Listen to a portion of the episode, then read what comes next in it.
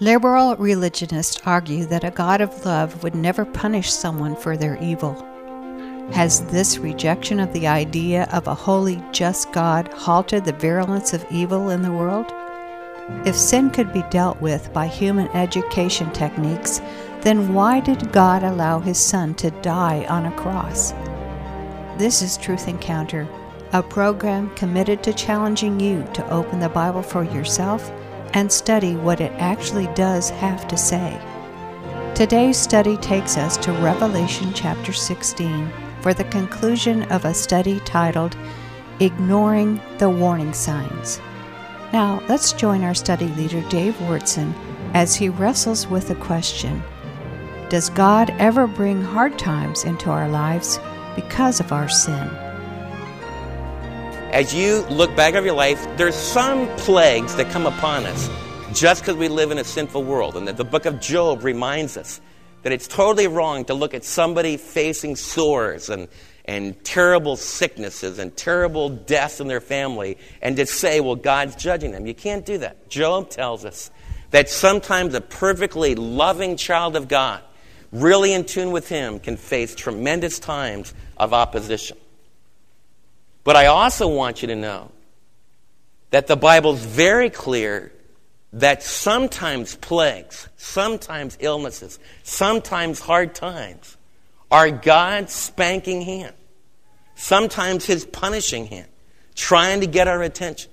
And I want to ask you, like, if you look back over your life, think about the times that you began to follow the Antichrist forces. You began to not listen to God's word. You weren't listening to this book. You weren't paying attention to it. And then as you begin to think about your life, didn't things start to go wrong? Didn't things slowly but surely start to deteriorate? Didn't things begin to start to go chaotic? How did you respond when that happened? And that's a very important thing.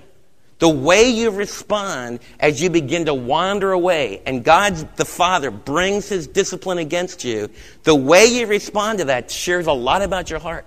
And if you find yourself cursing Him and getting angrier with Him and rejecting Him harder, I want you to understand the virulence and the malignancy of that force that's in your life.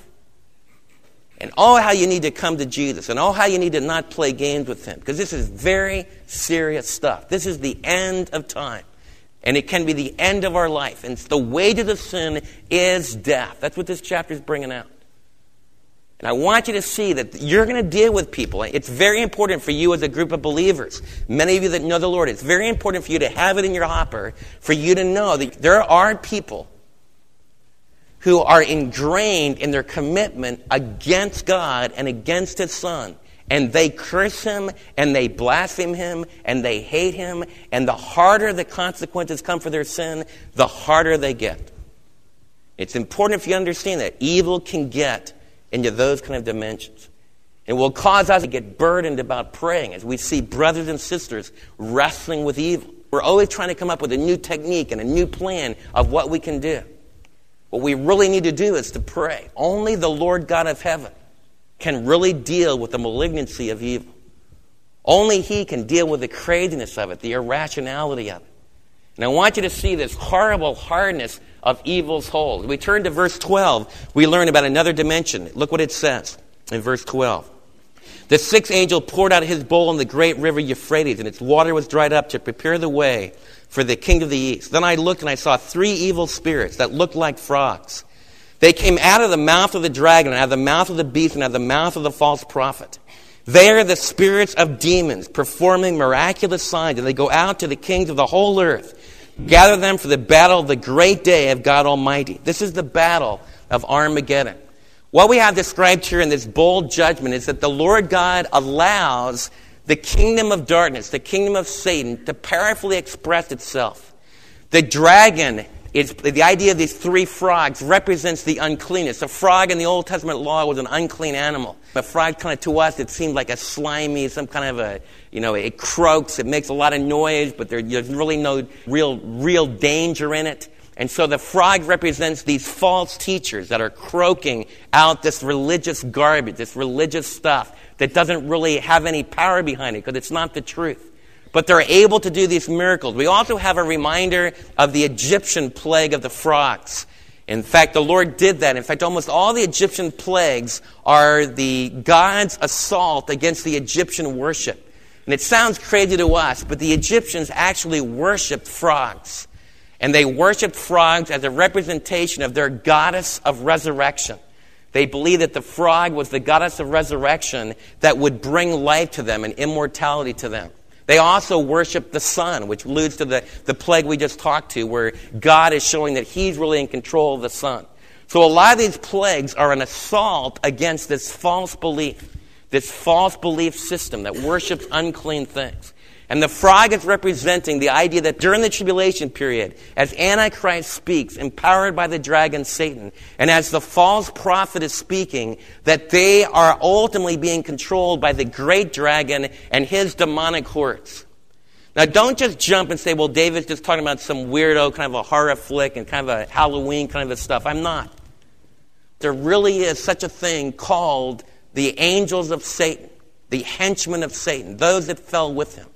They're not omnipresent, they're not omnipotent, but they're very, very powerful. And there are times, if you study history, as you begin to study history, you begin to understand that there's times where armies break forth. Before World War I, before World War II, right in the last century, there is a craziness in the world. I mean, there's all kinds of ways that it could have been averted, all kinds of ways the world didn't need to be plunged into evil. And yet as you read the pages of history, it's like, what in the world? It's like people went bananas. They went crazy. And this terrible violence breaks forth. And once it breaks forth, it's like you open up Pandora's box. And it gets worse and worse and worse. That's what Revelation describes. We're not just up against natural forces. We're not just up against natural psychological forces. We're not just against physical forces. The Bible's telling us in a postmodern world, that there is a real supernatural realm. There's the realm in the supernatural of God and his Son and his Spirit. And that's the greatest power there is in the universe. Demonic power and satanic power is not even in the same ball game with the power of Jesus.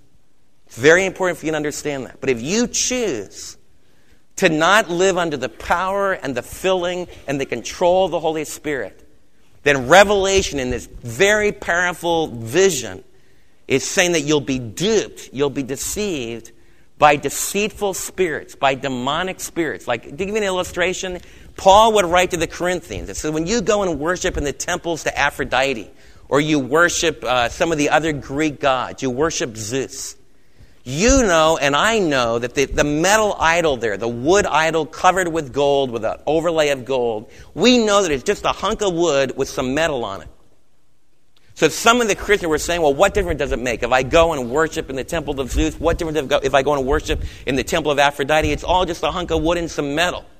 Paul warns them, behind that worship of that metal object, there's a system where they're really worshiping demons. And it's all involved in idolatry where you're actually bowing before the forces of darkness. And Paul says that a born-again believer in the first century, and he would say to us today, we need to be very sure that we give all of our worship. We even sing here at the church family, Lord, I give you all my worship, all of my worship. We need to give all of our worship to Jesus, the Son of God, his Father, and the Holy Spirit. We need to be very careful about singing to other things and adoring other things that are not connected with him, because those are very subtle things. Who do I worship? Who do I serve? Who do I look to? Where do I go for guidance? Whose voice do I listen to? Whether it's studying this book, studying theology, studying different courses in your life, you need to understand that the Bible's telling us that it's not just a neutral zone. It's just not a neutral thing. It tells us that there are deceptive spirits that try to capture your religious devotion, try to grab your spiritual life. In the tribulation period, it's going to be the most intense activity of this kind of seduction. The Antichrist and his false prophet, with the power of Satan working behind them, are actually going to be able to do incredibly powerful miracles. And through their miracles, they're going to be able to get all the world gathered together to do war to take over this planet for themselves against the forces of heaven. That's how crazy it's going to get. And that's the idea of the Euphrates drying up. It's like preparing the way for the kings. I believe there's going to be literal armies marching from Asia. They're all converging on the Holy Land because they want to take over. So we're introduced here not only to the justice of God's justice, not only the hardness of evil's hold, but we're also reminded of the demonic power of evil. In verse 15, it talks to us about how we need to prepare. It says, "Behold, I come like a thief. Blessed is he who stays awake and keep his clothes with him, so that he may not go naked and be shamefully exposed." The picture here is of a guard. You know, a guard that has guard duty. And when you're a guard, you don't take off your armor, take off your clothes, get your sleeping bag out, and get in your bag and fall asleep. Because when the enemy attacks, and you're sleeping in your sleeping bag, you're going to be attacked. If you wake up soon enough before they take your life, you're going to jump out of your sleeping bag and you're going to go running away in your skivvies. Or if you're even less modest, you'll go running away stark naked and you'll be the laughing stock of everybody. That's the picture that's used here. It's used of someone that's caught with their pants down. They're not ready. They're not clothed. Now, what does it mean? What's he talking about? He's John the Apostle writing to first century believers saying, you have been clothed with the Son of God. If you've believed in him, if you've trusted him. He's saying, blessed are you that have done that. Because Jesus has entered your life and he's given you the gift of his righteousness. And as you walk daily with him, more and more you're waking up and you're understanding what's going on. And you're living a life of meaning. You're living a life that really holds together. He's saying, blessed are you if you do that. Happy are you if you do that. But he's also warning us, there can be people right in our midst. They look pretty much like us, and they seem to be really responding to the things of God. But very possibly, they've never taken this real clothing. They've really never taken Jesus inside their life. And therefore, they're kind of sleepy. In other words, you know, they're just really not into this Jesus thing. They're really not into this God thing. They're really not into this Bible thing. They're just kind of into a lot of other things. And Jesus is warning us to the Apostle John. He's saying, listen, we live on the edge of eternity. We live on the edge. We never know when the great event of the tribulation period will be enacted. Jesus could come back before we finish worshiping today. We need to be ready. The Apostle Peter in 2 Peter used exactly the same imagery.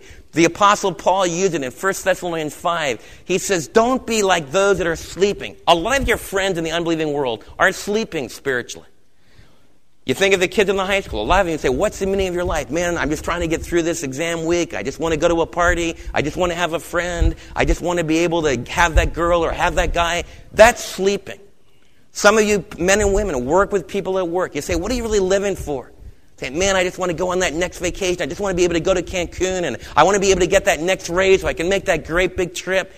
That's what their life is. The Bible describes that's a life that you're asleep. You're sleeping. Evil is all around you. Evil is sucking your kids down. Evil is destroying their lives. Immorality is gutting us out. I heard the attorney for this whole area. He's saying that 1 out of every 3 girls in our society will be abused sexually. He talked about the most dangerous place for kids in our society today is the home. Violent abuse against loved ones in the home. That's the most dominant place that it happens. But that's what Revelation is talking about. We live in a world where you've got to be awake. Evil things are very much around us. They're happening around us. You can't move to another town. You can't move farther away. Wherever you go, the darkness of evil is going to impact you. And the book of Revelation is telling us that we need to really take this seriously, that God's going to bring justice against evil so we can rejoice. God will ultimately defend the cause of justice. So it's not going to be some pretend Superman, but there's an almighty holy God that's going to stand for what's right. We also need to recognize that evil can have an incredibly hard hold. So don't play with it. Don't monkey with it. Don't take little steps into it. We need to see that it gets a deceptive, paralyzing hold on people. And it can get a hold of you so much that you really can't get out of it. We also need to see that there's a demonic power, that it's not just human forces, not just earthly forces, but there is incredible demonic, satanic power that's behind evil. And we need to have appropriate dress. And the only way we can have appropriate dress is to take the life of Jesus, what he did for us on the cross. We need to get really serious about this, deciding what are we going to believe about this? Are we going to go all the way with this? This is what's happening in your marriages. These kind of forces are arrayed against your marriage. And we need to get really serious about this. How are we going to conquer this? We need to pray. You know why? Because our whole church is only as strong as its individual marriages. The church is built on marriages. You're a wife and a husband are pictured as Christ and his bride, the church. Our witness to the world is in our marriages. It's warfare, spiritual warfare. Satan wants to prove that Jesus cannot help men and women in the 21st century have really godly lives. And don't jump quick to that, men. Where the rubber meets the road is this evil is what gets you up to look at pornographic things. It's this evil that makes you just sit there when your wife's trying to get your attention. It's this evil that makes you get angry when she tries to talk to you and you won't listen. And you harden yourself and you keep cutting her down. And so you go for years. There's time in your marriage where she really wanted to get help. She really wanted to do some major change in your marriage, but you just kept flying ahead in immorality and evil. This is serious stuff. It's time now to turn. Wives, what is the evil in your life? One of the evils is these men.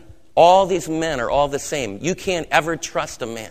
There's not a man on planet Earth I can trust. You run into a female world. You listen to all your female friends. We have just the men and just the women. And the women are saying, boy, those terrible men. That's evil. That's from hell. You have an Ephesians that tells you that a husband is supposed to be the mirror image of Jesus. And he is to be a model for you. And to say that that can't ever take place is to deny the power of Jesus. Sure, we're not going to do it perfectly, but to start to have a hopelessness that I'll never be able to have that kind of relationship is a denial of the power of Jesus. And this is the evil that's going on. It's the onslaught of Satan that's coming in like a flood. He's trying to wipe out our marriages. One of the biggest struggles you're going to have in your life is in your marriages. It's going to be in trying to stay together as husbands and wives.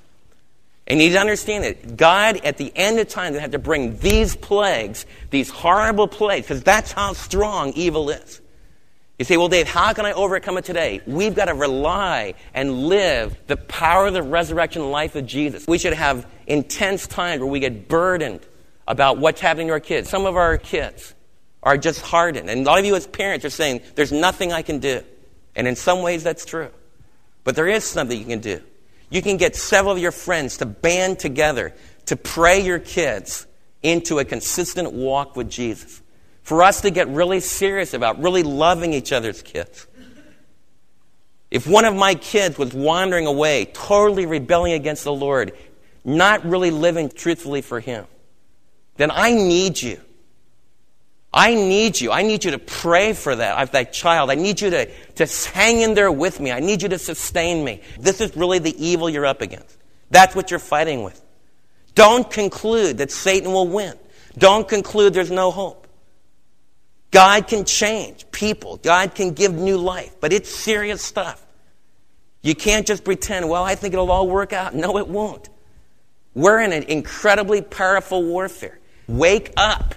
I want you to look at the clothes that Jesus gave you. And I want you not to be asleep. And I'm telling myself, wake up. Understand what's really going on and what we're really up against. And accept the clothing that Jesus will give us. And I believe that in this time before the tribulation period, as we really understand that this is what we're up against, this is where the world's heading, but knowing how it's all going to end, that we can start to be used of the Spirit of God now. And the truth of the matter is, I believe that there could be a mighty sweep of the Spirit of God that could keep many people from even going into the tribulation period. Do you believe that? I think that's true.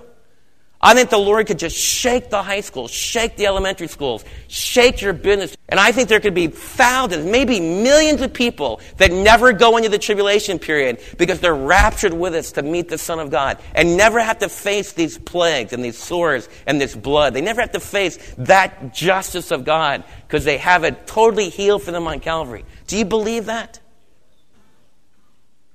You say, no, I don't believe that. Coach Landry was just a quiet guy. When I ate meals with Coach Landry, you had to almost pull talk out of him. Some of you guys said to me, well, Dave, I can't relate to the Lord. Man, you're just like, you're a motor mouth, a mouth of minute. That's the kind of a person God uses. Coach wasn't like that at all. Coach was a quiet, mission-born Texan that played football. Just a Texas kid that played football up in New York. Got a chance to come down here and coach a team. They didn't even have light bulbs, 30-watt light bulbs in this old, decrepit gym where they were practicing. And that's all the coach had. And he started getting in touch with some guys, Prof. Hendricks from Dallas Theological Seminary, and Coach invited Jesus into his heart. And Coach didn't join the Billy Graham team and become an evangelist. He didn't just get a radio program. What did Coach do? He did what any one of you can do. He lived for Jesus in the NFL. He stood for right in the NFL. He told guys like Bob Lilly, Bob Brunick, Roger Staubach, in the flow of life, he shared Jesus can come and live inside of your life. And he can make a difference. Coach is a tremendous example to all of us that you can just live for the Lord in your school, in your business, in your home. Coach is a great challenge to all of us that here in these days before the rapture takes place, we can become a witness. And who knows how the Lord will take our moments of making decisions for Jesus and multiplying them a millionfold more than we would ever dream. That's what I dream about. That's what I covet for every one of your lives. Let's pray. Ignoring the warning signs, Lord, I just want to pray that that'll never be written over any of our lives. They ignored the warning signs. Lord Jesus, I would pray that as Revelation chapter 16 is like a great big warning billboard. Beware, evil's virulent. Beware, evil's malignant. Beware, it seduces you. Beware, it locks you in. Oh, Lord, I would pray that you would awaken in my heart the horrible destructiveness and malignancy of evil. And I'd ask you, Lord, that we would wake up and that we'd realize that the only protective clothing there is the blood of your Son, Jesus Christ, that can cleanse us from all sin. I pray that every one of us would have that moment in our life where we invite Jesus to come into our life for the first time. And then I pray that we'll live our life allowing him every single day to clothe us with his righteousness. I'd ask you, Lord, that we would realize that we either allow the blood of Jesus to cleanse us from every sin and forgive us and give us white robes, or else one day everything will be turned to blood and death and eternal separation from you. Lord, in a society that doesn't believe that that's true, I'd ask you, Lord, that that truth, because it is true, would really grip our lives. And I want to ask you, Father, that your Spirit, it can't be something that I say, but it needs to be your Spirit that begins to wake us all up, awaking us out of slumber, awaking us out of the intoxication of evil. And I'd ask you, Lord, that we would band together and really hold each other accountable and really live the truth in the marketplace of life. You've loved us enough to show us how things will go in the tribulation period. We know that probably the dominant reason you did that is for us to wake up right now with the incredible moving of your Spirit that we could become a part of. That, Lord, we don't just sit here waiting for all these horrible events to happen, but instead we realize that we are like that good physician who has a great cure, and we've got a radiation that can make people totally clean. And it's not even like a medical radiation. It's a radiation that will work forever and ever and ever. And so, Lord Jesus, I just pray that we present the gospel this week that will radiate people with that incredible, powerful cure that can set them free from the malignancy of evil that infects all of our souls. In Jesus' name we pray. Amen. It is our prayer that because of the presence of Jesus in your life, that His Spirit will radiate people with His grace and love through you. Anyone who will humble himself or herself and open their heart to the truth God desires to share with them will never have to fear the wrath of God, because their humble openness to the truth will bring them to the foot of Jesus' cross. Where are you in this journey? Let me challenge you to admit your evil before the righteous, holy God. Receive the gift of forgiveness that He desires to give you because His Son died in your place. Believe that Christ's victory over death has the power to give you a brand new eternal life. Only trust Him. Only trust Him now. If you have never invited Jesus into your life, why don't you do it now as we close this time together on Truth Encounter?